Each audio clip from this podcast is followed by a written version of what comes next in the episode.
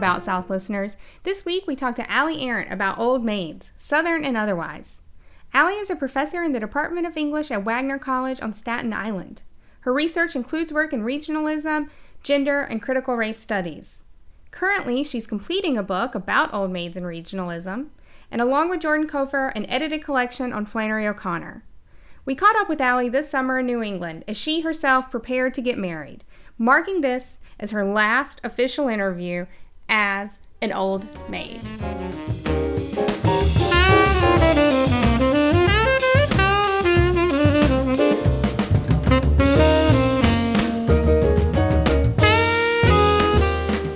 So today we are talking about old maids. And we're going to consider or investigate is there anything special about southern old maids? Are they more common or are they different? Or are there less or more opportunities? Or do they, I guess, appear with more frequency in southern literature? So, first, though, I think we should start. Ali, what is an old maid? Am I an old maid? I think is what I'm asking. when whenever the personal aspect of the question comes up, I always like to say that I have dismantled it. That my research on old maids undoes all of that. So no, of course not, Gina. Never. Okay. You- do I want to be an old maid? Well, though? maybe I don't know. Maybe you do. We should, we should talk about it, and then maybe we can return to that because I do think that there. It does seem like there's a moment of kind of like ironic reappropriation that happens. So, um, you know, perhaps I think we can we can see how how things come out, and we can delve into our, personal relationship. it might be one of those things figure. like like uh, I can say mean things about myself, but other people can't say mean things about me. Maybe one of those kinds of things. Okay. So, but I, I would say on the on like so kind of I think there are layers of answers to the, or to the question of what an old maid is, um, on a kind of denotation level. Uh, it would just be a woman who is past the typical age of being married, and who seems unlikely to be married. But secondary definitions also include like prurience, over interest in other people's business, busybodiness, um, stuff along those lines. Oh, it's also a behavior. It's a behavior designation. That's right. That's right. So, yeah, that's a piece of it too. Um, yeah. Wow. Okay. So there's no actual age limit. It's just a perception of whatever marrying age is. That's right. I mean, I think there are people whose work kind of charts like uh, when over time you would have been considered an old maid, and I mean, I think that's gotten the age gets higher and higher as time marches on. But uh, yeah, I mean, you you find it in books like a, a woman will be 22 and everyone's like, oh, she's an old maid now, you know. So right. yeah, yeah, But now we're all getting married older. that's right. I mean, Yeah. I say we all. That might not be true. But I think uh, I'm getting married older. I think me too, and I think statistically that is the case. So okay. yeah. Now, in terms of these behaviors, busybodiness, would just is Kind it of over- marmy? I think it's like over interest in other people's sexuality sometimes.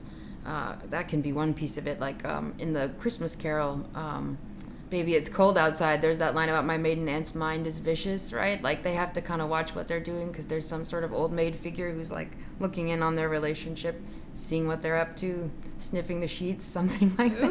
Ooh. Yeah. So it's like Uh, a curiosity in other people's sexual experience. Yes. Because presumably old maids are old maids virgins. I I mean that's an that's an interesting question too, right? Like I think we've moved away from a culture that presumes because someone isn't married that person hasn't had sex, but I think historically if you had had sex and weren't married, you couldn't necessarily advertise that. People didn't presume it in the same ways. So um you know, I, th- I think uh, in a lot of the books that you read, especially from the early 20th century, there is that kind of presumption. And then sometimes the straight ahead, like, you know, in Faulkner, it will be with Rosa Coldfield, the smell of female old flesh long embattled in virginity, you know, so you have these lines that really do kind of root you very deeply in the sense of like a virginity that's so kind of like overburdened by its own weight that it's kind of festering into some kind of swampy rottenness. So Yeah, like a rotten fruit on the vine. like a rotten fruit on the vine. Yes, exactly. And that's pretty typical old maid imagery, I would say, especially from early 20th century stuff. So It's also very gothic. it is very way. gothic. That's right. That's exactly right. Now, are there special things about Southern old maids, or are what makes the idea or what drew you to looking at old maids in the South? Well, before before I answer that, can I say a few more things just Yes. about old maids generally? Yes. Like I think one thing about old maids is that it it the old maid figure has to retain kind of the worst aspects of youth and age. So you often do have this kind of like childishness or um, immaturity coupled with like an aging body that's getting grosser and grosser. So those two kind of seem to pair Oh, yeah, together. Old, and maid. maid, So there's a yeah. kind of built-in tension or kind of a, um, a kind of duality built into that, and it's it seems to me like um, in many cases it's kind of the worst of both. I I mean there there is maybe there are some we and we can talk about this too some kind of more lighthearted models, but uh, my reading suggests it's a fairly negative concept in many cases. So, but time time and context change that. So. In what way does the South either nuance your concept of old maid, or how does it link up? Yes. basically. So my research persuades me that old maids are almost always regionally inflected in one way or another, or that it's a trope that gets a lot of regional emphasis. It shows up a lot in uh, literature that we associate with regionalism or with local color. I mean, and again, those are slippery terms because what what literature isn't regional on some level, what's not writing out of a certain place. So this is all kind of provisional. But I do think that um, in Southern Lit and the the stuff that I've spent the most time looking at is from the early 20th century, the 20s, 30s, 40s. There is a moment where a pretty particular trope starts to surface in, in the works of several different writers. So I'm thinking of Ellen Glasgow, of William Faulkner, Katherine Anne Porter, and Richard Wright. All kind of use this Southern old maid figure who often has a rotten body. yeah.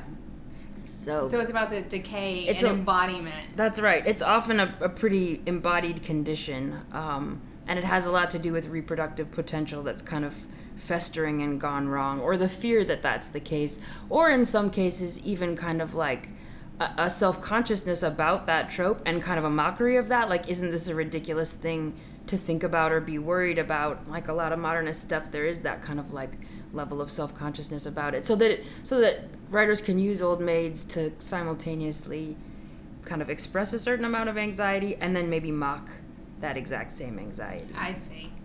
What's the difference between old maids and lesbians? Or like is there crossover there that you see women categorized as old maids who have old maid companions? I haven't found a lot of that in Southern Lit, although it could just be that I'm not aware of it and it exists. There is the kind of Boston marriage thing that exists in the Northeast where like women are living these companionate, often very long term, often very committed relationships that I think we'd read really differently in the 21st century than although maybe people were maybe maybe that was just kind of the best way to talk about an open secret at the time um, but I, I think the old maids i'm looking at mostly don't seem to be lesbians. They seem to have a lot of heteronormative desire that that has a lot to do with uh, how they perceive themselves and other people. So even a kind of like lovelorn quality um, that that shapes uh, yeah uh, like why they're these kind of you know tragic comic figures. So yeah. Because is it dangerous for single women who are of marriageable marriageable age? Is it dangerous for them to be around old maids?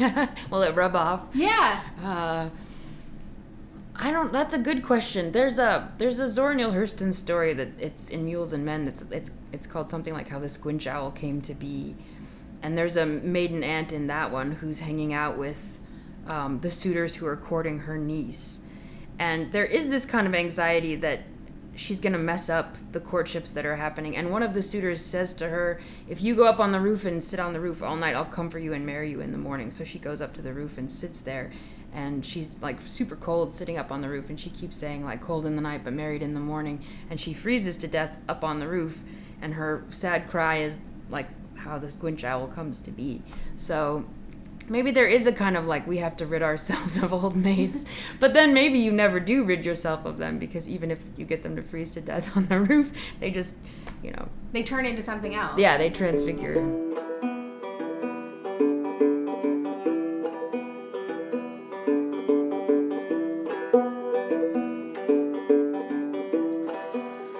Who are kind of our best representations of Southern old maids. I know you've named a few. The one from Hurston. Mm-hmm. You really spoiled that story for everybody. I did. Sorry, sorry, everybody. It's it's still worth reading. Um, It's very short. Light in August, Joanna. Yeah, yeah. Joanna Burden and Light in August. Um, Rosa Coldfield and Absalom. Absalom. Oh yeah, she Yes. she seems like a quintessential because she's so busybody. Yes, But she tries to like sacrifice herself into marriage, right? At one point, that's she thinks true. that she's going She's to ready to do, it, to do it to save Judith and Henry. Um, but then she gets insulted and refuses. But even the insult seems to give her so much mileage. So there's a weird kind of like even feeding on the sort of spoiled side of all of that. Um, but the interesting thing about her, one of the very interesting things about her to me, is that she is a regional writer. She's writing all this poetry about the Confederate soldiers and publishing it in the Jefferson newspaper and all this stuff. So, um, so I think one piece of the old maid discourse too, and maybe this is where some of that self consciousness comes in, is that I think uh, because regionalism often gets coded as like a feminized literary genre or sort of lesser than other kinds of literature,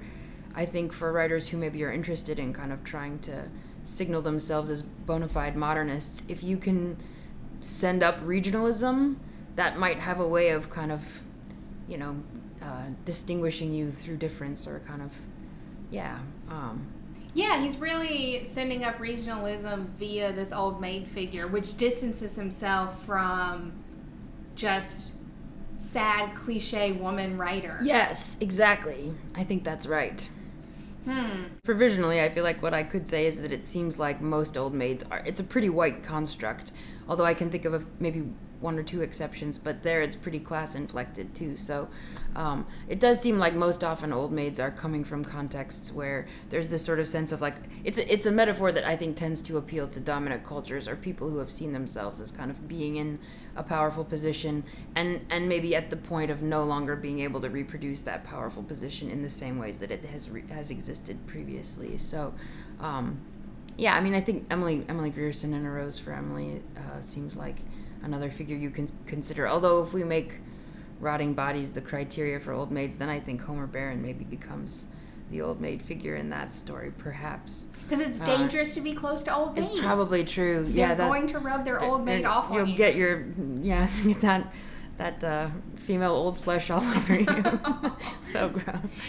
Old maids have appeared in a lot of other contexts. Today, um, I wish people, I wish, I don't wish this were a video podcast, but um, Ali has brought these fantastic, you may remember them, um, this card game, old maid card game, which is essentially like memory. Mm-hmm. Right? You're, you're you're looking for pairs. Yeah. Yeah, like you're looking for pairs. Is the old maid by herself? It's the only card without a pair.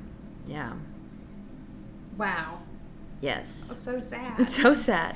Um, now, do you know what year these are from? I don't. I do remember playing Old Maid at my grandmother's house. I do too. And I never really thought about it then. Where are other unexpected places that Old Maids show up? Old Maid is one name for a corn kernel that hasn't popped when you make popcorn. That's Oh. that's one thing I've come across. So cards, popcorn. Unpopped popcorn. Oh, Yeah. Yes. Has there been an attempt to reclaim Old Maiddom into something positive or say, oh, it really is the source of agency? Has that happened with Old Maids? One thing that happened a lot in 90s feminist scholarship is that people, uh, scholars, especially even looking at kind of the most negative representations of these old maid figures in Southern Lit, would try to kind of do feminist reclaimings of them. So they would say, like, she's not an old maid, she's a mother of words. She's created stories, and her stories are her babies. But to me, that becomes kind of a, a meaningless designation because on that level, like especially if you think about a book like Absalom, Absalom, so then Quentin Compson is also the mother of words, and so is Shreve. Like on that level, who isn't? I think if we make um, if we make any kind of storytelling analogous to reproduction, then we risk uh, kind of um, maybe obscuring the particularity of, of human reproduction, which does have this pre- predominantly female component. Right. So yeah, Well, and there's also no way to say in Absalom, Absalom that Quentin and Rosa are not the same character. No, that's right. I mean, that Yeah. sounds like the most obvious thing ever, but I don't think any reader approaches them the same. No, yeah. Even the first time reading it, there is nothing similar. And to, yeah, to say that, oh, she's the mother of words, but it's very clear she's the mother of silly words. Yes, and and kind of hyperbolic, self-aggrandizing. I mean, she maybe is the least reliable narrator in the whole book, uh, and yet I think, I, I I think there is something compelling about a lot of what she says, even as I think we're meant to hear her as pretty unreliable. But the anguish that she lends to the text feels like there's a kind of there's something important that reveals and an important way in which that sets the tone of the book. And is it is it also is it just the now that we're talking about this is it just the re, the fear of reproduction, but it also seems to be and maybe this is related that being like the old maid card, like being alone, does it tap into weird human anxieties about not having companionship? Because it's not a Boston marriage. It's not two women who are lesbians. It's not it's not any of these other things. It's the person who is alone. Yes. And maybe not even like just alone, but kind of alone and rotting. Like it's not even kind of a status quo. There's like this kind of deterioration that becomes its own fertility almost. So I think it is a lot about that anxiety. And it's a little bit too you saying that the rotting and the the future anxiety too. It does it feels a little bit like all of the g- pervasive mythology of lost cause. Yes, I think that's right. Becoming obsessed with something because it's supposedly not happening. Yep, yep. And all of this happens at a moment when women are like the whole blue stocking thing. Like it, I think um, there's there's tons of discourse about um, like uh, uh, I've lost the word now. Um, white race suicide anxiety at that time period, right? This sense that women can now go to college, they can work, they can um, do all these other things, and they aren't beholden to men for financial support in the same way that they were. So a lot of fear that white women will fail to reproduce at the same rates as women of color. Um, a lot of fear that, uh, yeah, that uh, race mixing will happen to the point where whiteness doesn't mean anything anymore. So I think there there's a lot of there's a lot of kind of culture bearing that women are expected to do and that women get blamed for if people perceive that it's kind of failing or at an absence. So in those ways, it reminds me a lot of our own moment in the kind of Trump line about making America great again. This sense of kind of a lost past and anxiety about what happens if we can't reproduce it and whose fault that is. So I think part of the discourse around that definitely does blame people of color, but it also blames white women who aren't kind of doing their duty in reproducing white White white, babies. Yeah. Ugh. Yep. Yeah. There do- this goes back a little bit to what Monica has talked about is as a region just certain portions or ideas of the South, the sort of designing women South, put so much pressure on women in the South. And I think that may actually work across racial and ethnic lines. Mm-hmm. That ideas about whether it's labor, like working labor or actual birth labor. Yep. There's just a lot and this probably does go back to plantation economies and enslaved bodies that because bodies mean so much, it really heightens the stake of women's reproductive power. Yes. And Kara Walker does this in her art, Yes. really pointing this out. And that if you're trying to opt out of that system, or maybe that system hasn't worked for you, you're Uh-huh. you're somehow the thing. You're the single card that doesn't fit That has the no- deck. Match. That that's just got to be like the work. Holding that card makes you the loser. Holding that card does make you the oh right because there's old maid where you match things, and then there's old maid where you don't want to be dealt the old. Maid. I think that's right. Yeah, you try to get rid of all your cards, but whoever has the old maid can't match her and thus loses. Whoever has the old maid card loses because it's the thing the system can't reconcile. That's right. The system can't deal with it. Yep. Modernization has a lot to do with this anxiety that the South will cease to be what it was. Oh, it's um, agrarian It's, anxiety. a, it's agrarian anxiety. all dudes. I'll point out. Yes, that's Right? true. And and some of their poetry uses that. Allen Tate has an essay about like the graying lady. I wonder if there's an uptick. Maybe you already know this. Is there an uptick of old maids around the agrarian heyday that they start showing up more as a metaphor? Yes, I think I, that's kind of the period that I was looking at, like the 20s, 30s, 40s, and I, I it does seem like that trope gets a lot of airtime in that period, and and that often it is kind of in conjunction with a lot of agricultural anxiety, kind of the woman as land metaphor, and a lot of crop exhaustion, like you have um, the Dust Bowl, this sense that kind of uh, yeah, cotton, like cotton has exhausted the land, and there isn't the same kind of capacity to grow the things you grew that sort of made you characteristically what you had been. So Or what you think you've what you thought you were, yeah, And then you're also losing control as women start to do other things. yes, Oh yeah, there's all this potentiality, like the agrarians, right? There's all this potentiality in the South that's not being used in the right way, yeah. or is going to rot and fester, Yes. or you know, which is also weird. I mean, you know, the agrarians, they're weird. yes. I mean, they're wrong, like at every turn. They're wrong. it's wrong. true, But and I, they're so anguished. They love how anguished they are too. Like they're all ripped up, and they love their ripped upness. Like there's maybe nothing more beautiful than their own. yeah, they completely fetishize this figure, Yes. right? Of something old and rotten, but something that like has the potential of youth, but Mhm. maybe if we're not careful, we're gonna lose it. I mean, it's all lost cause stuff. Yes, I think that's right. Yeah. Yeah, so I don't want to reclaim that, like, oh, words are her babies.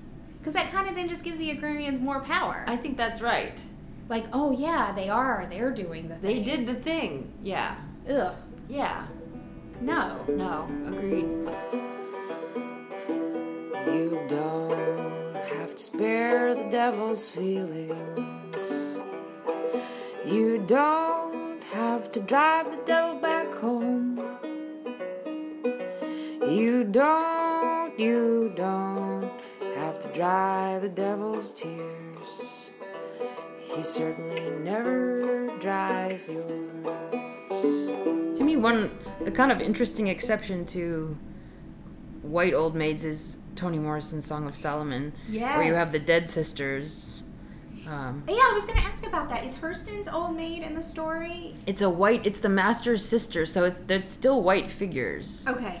But in, yeah, Morrison, That's right. you have dead sisters. And you have other, even in Tar Baby, I think Jadine, I think that's the character's name. There's an anxiety that she's going That's to right. become an old maid. That's right. I mean, granted, Yep. she's sexually active, but she's not going to find, she's not going to marry someone Yep, that's right. Or who's if appropriate that's for right. her. That's exactly right. Yeah, and she's maybe liking the wrong guy.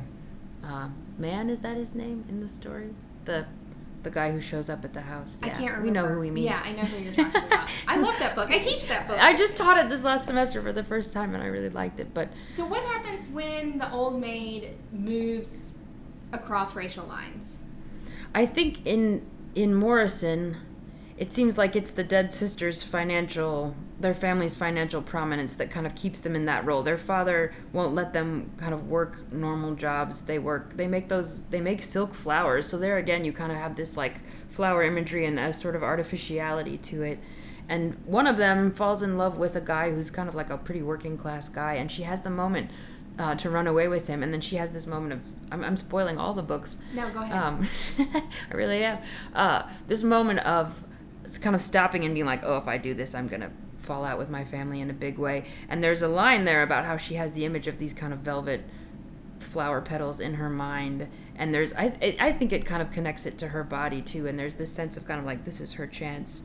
To, to not to not just be producing something artificial and she ends up running off with him and it feels like this moment of kind of throwing throwing away or like um, transcending the limits of old maidness kind of maybe yeah that comes by virtue of economic privilege so a weird kind of like privilege that becomes a constraint We've talked about a lot of fictional old maids. What about Southern writers? For instance, O'Connor. Is O'Connor an old maid, or is she something else?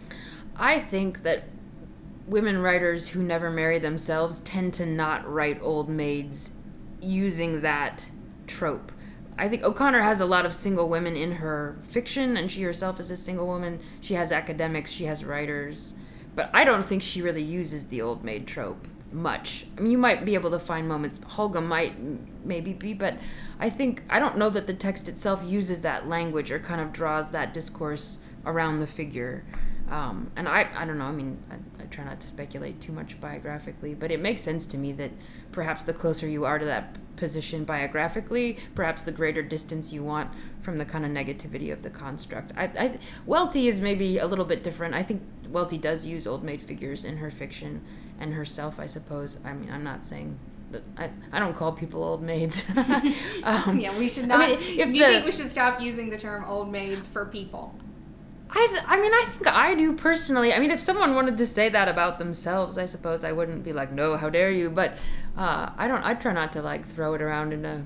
I do. I do think that there are like 21st century send ups of old maids. I'm thinking of Kate Bolick's book Spinster that came out last year, where she writes about her own choice to be single and puts that in conversation with a bunch of women writers Charlotte Perkins Gilman, Edith Wharton, Edna St. Vincent Millay um, which which kind of brings me to I think what is another piece of the old maid discourse, and I kind of touched on this a little bit in talking about that '90s feminist move to kind of claim that as long as these old maid figures are producing something, they're not actually old maids, and that is what I call kind of the book babies argument.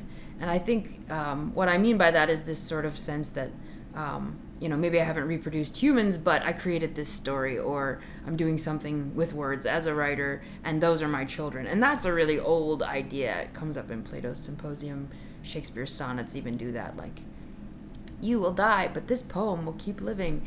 Um, so that there's this weird kind of, I think, very false analogy that gets set up between books and babies, um, and that maybe maybe a lot of writers kind of torture themselves with this notion that.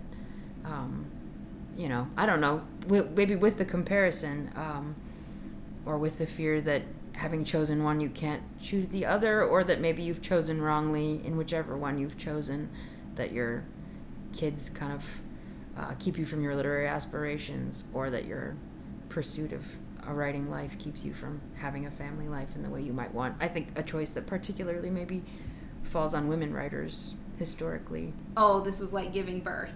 And it's like metaphor, no, no, it's not. No, it's not. that metaphor does come up a lot in the discourse around books. People will think their collaborators as like midwives, or you know, like this language comes up. Um, I think Plato ends up making the argument that it's better to have ideas and writing than it is to give birth which I think when I step back and think about that, I'm like, well, that's just a way of kind of like having a greater power than female reproductive capacity, right? Like, if it's, it has to be the better thing because it's what men do. So I think in that framework, it seems like, uh, yeah, hard to, it would, if you are a guy and that's a, an anxiety you have, not being the one who does the actual reproducing might complicate that in a way that means it's an always losing game. I guess depends a lot, depends on your relationship to the question, but, um, it feels like when the question does come up, it's like, well, it's a good thing I can write books because I can't have babies, but I prefer books anyway. So, right. because it would be terrible to want the thing you can't do yourself.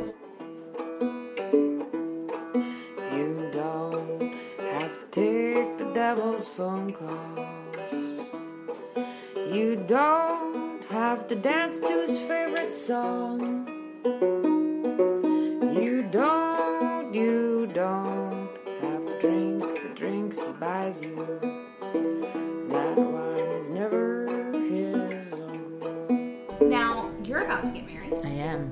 12 days, I think. In 12 days? In 12 days. You're jumping yes. off the old maid train. I know. How does that feel? I think weird. I mean, very good. I'm, I'm very excited about the person I'm marrying. He's great. But I think uh, I've spent so long kind of thinking about old maids and I am the I'm one of four sisters. I'm the last to be married by a long like a long. I think my my younger sister has had like her ninth or tenth wedding anniversary. So it's been a long time between like the last wedding in my family and mine. So So if it was the 1920s, oh man, I mean, that people would think you were an old man. Oh, for sure. When I mean, I maybe shouldn't say this on the podcast, but when my younger sister got engaged, my older sister was like, "Well, you're an old maid now." I think that was before I was working on my project, and I was um, for all for all anyone knows, maybe that's even where the project came from. Do you think um, you're going to be able to write about old maids now that you're not one? or are you relinquishing your? No, I don't um, think so. What, I- what I really am interested in is old maids and regionalism at this point. Like, I would love for kind of what was my dissertation to become just one chapter in a larger book because I think what, what gets interesting to me is the way that we kind of ask women to stand in for this whole set of cultural anxieties. I was reading Jeffrey Eugenides' The Virgin Suicides. Um, which I think is kind of a 21st century old maid novel. And then I read an interview that he gave in, with the Paris Review where he talked about how he was thinking about Detroit's auto industry and the financial decline that Detroit has experienced and decided to write about these sisters as his analogy for that kind of decline. So, again, that sense of like a formerly um, kind of powerful and, and often financially secure position. Uh, and then this sense of kind of loss or a failure to reproduce that that gets kind of mapped onto women in particular and i think the i mean maybe maybe there are ways in which men become metaphors for that anxiety too and i'm just they aren't visible to me right now but it does seem like uh, something about the kind of culture bearer function that women often get asked to play means that that anxiety and probably that maybe mixed with women's reproductive capacity means that when we use a metaphor to talk about that set of anxieties a woman and usually a white woman becomes that metaphor Right. Because to me, I I'm compelled by your regional angle because the larger nation is often created at the site of the local. yes And so you think, for instance, something like birth of a nation. mm-hmm I mean, the first word basically is birth. yep And so it's all about futurity and fears over mixed race reproduction. I mean, that film Yes. is all about that. yes I can't remember if there are any actual old maids in that film, mm-hmm. But it, it does seem to be that it's at the most local level, the most micromanaged level, which is what two people choose to do, or any given individual chooses to do or not do with their body, is where the state intervenes. That's right. Yep. And says you need to be a productive, literally a productive citizen. yes that's right Whoa. whoa So are Southern Old Maids different than Pacific Northwestern Old Maids? provisionally i want to say yes i think so i think well for one i'm not I- i'm not i don't have like a load of pacific northwestern old maids at my fingertips i can mary austin writes about the west um, i'm trying to think about other writers who write about the west i think women in the west have a different set of tropes that kind of organize femininity and what that looks like Oh, So- it's like the Hilary Swank movie. Oh, I the uh, the, I, the what is it? The, Homesman? Homesman? Yes. Have you seen that? It's set in Nebraska. I have seen it. Right. Yes, that's right. That movie, she's an old maid I think that's right. Because she's so plain. Okay, first Which of all, Which is which is ridiculous because we talked about this? no, but the premise of this movie is that Hilary Swank is so repulsive. that even Tommy Lee Jones won't have sex with her. Or, yeah, it's like she literally takes off her clothes and he's like, eh, no, Could so never. grossed out by Hilary Swank. That makes no sense. No sense. So it's like the old her old maidness is just perpetuating upon itself. I think there she has a lot of power. She's kind of too strong to go getter. She doesn't really need a man except for reproduction, kind of like what you were talking about before. So women have this reproductive capacity and yet do not asexually reproduce. And so it's almost like she, she she there's so many ways in which she doesn't need a man that no man wants her. She's too scary, I think, because she's too capable. Now is your fiance moving into your place? he is. So See, now that he's also given up his job to come so that I can keep my job in New York. So, Ooh. you know, But don't you worry about someone touching your stuff? yeah, we did had to have we had to have a conversation about like, can I write in your books? Can you write in my books? Do you no, write? you can't let someone write in your books. That's kind of where we landed. There's a great essay by Anne Fadiman about the problem of library merger, and she talks about how she and the man she's married to. Um, like had two children together they'd been together for 15 or 20 years and yet the thing they never could do was merge their libraries no, Uh, I couldn't do it. Yeah, it's a great essay. She talks about how they eventually did it and like what an awful process it was and how they would come upon two copies and it was like, well, whose copy do we keep and which one do we get rid of? I think they were also dealing with the space constraints of living in a Manhattan apartment. So it's like on some level this becomes necessary. Um, but it's a pretty hilarious essay about like you know we we can be merged in any way, but not Books not, are not the babies. Books are not babies. That's right. Uh, Absolutely You can not. share. You can, You can share, share a a baby. you can't share a book. No. You don't have to answer the devil's questions.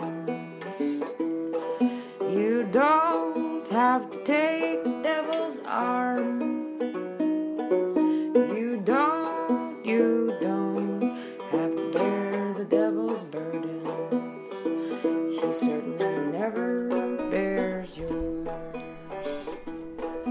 That's our show. We'd like to thank Ali Arant for providing both the conversation and the music for this week's episode. You can find a link to her album on our website, aboutsouthpodcast.com. You can also find us on Twitter, Instagram, and Facebook. Please subscribe to About South on your preferred podcast platform. About South is brought to you from the historic West End of Atlanta, Georgia. Kelly Vines is co producer. Theme music is by Brian Horton. I'm Gina Caison. Next week, we'll be talking to Tara Bynum about John Marrant, black pleasure in the early South, and whether or not Baltimore is a Southern city. Until then, take care.